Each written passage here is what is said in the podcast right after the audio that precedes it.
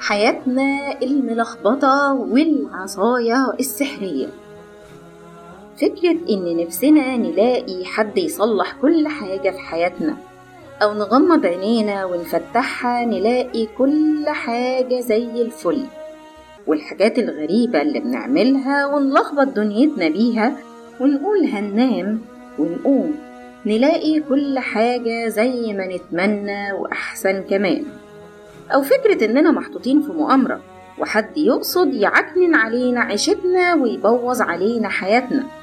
اللخبطة وفكرة الهروب وفكرة البيبيديبو بيديبو إحنا مستنيين العصاية السحرية اللي هتظبط كل حاجة في حياتنا، أو الجنية اللي مستنيانا نقعد نعيط وننهنه بعد خيبتنا التقيلة، وفجأة تيجي جنبنا وتقعد تطبطب علينا وتقول لنا خلاص كل حاجة هتبقى تمام.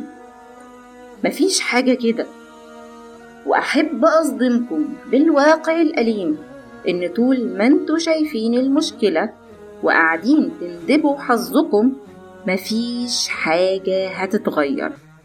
غمض عينيك وفتحها هتلاقي المشاكل مستنياك، غمض عينيك وفتحها هتلاقي كل الكراكيب حواليك، مفيش حاجة هتتغير طول ما انت زي ما انت.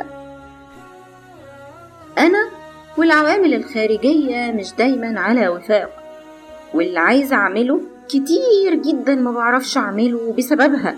نحل الحوار ده إزاي؟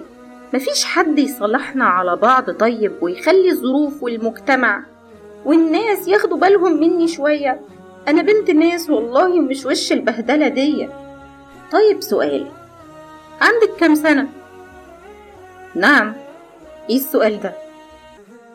آه أجيبها لك بشكل تاني، أجيبها لك إزاي أجيبها لك إزاي طيب انت شايفة الظروف والناس والعيش والعيشة واللي عايشينها عاملين مؤامرة عليكي ينغصوا حياتك، الظروف هي اللي بتطوح فيكي يمين وشمال، والناس والمجتمع وكل حاجة كل حاجة مسؤولة عن خراب دنيتك وتعاستك إلا انتي.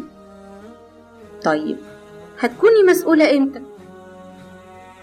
حطيها كده قاعدة، لو عايزة تحطي التاتش بتاعك في دنيتك وتشرفي فيها كده أفاجئك، انتي مسؤولة. ونكمل الحلقة الجاية عن ازاي نحط التاتش بتاعنا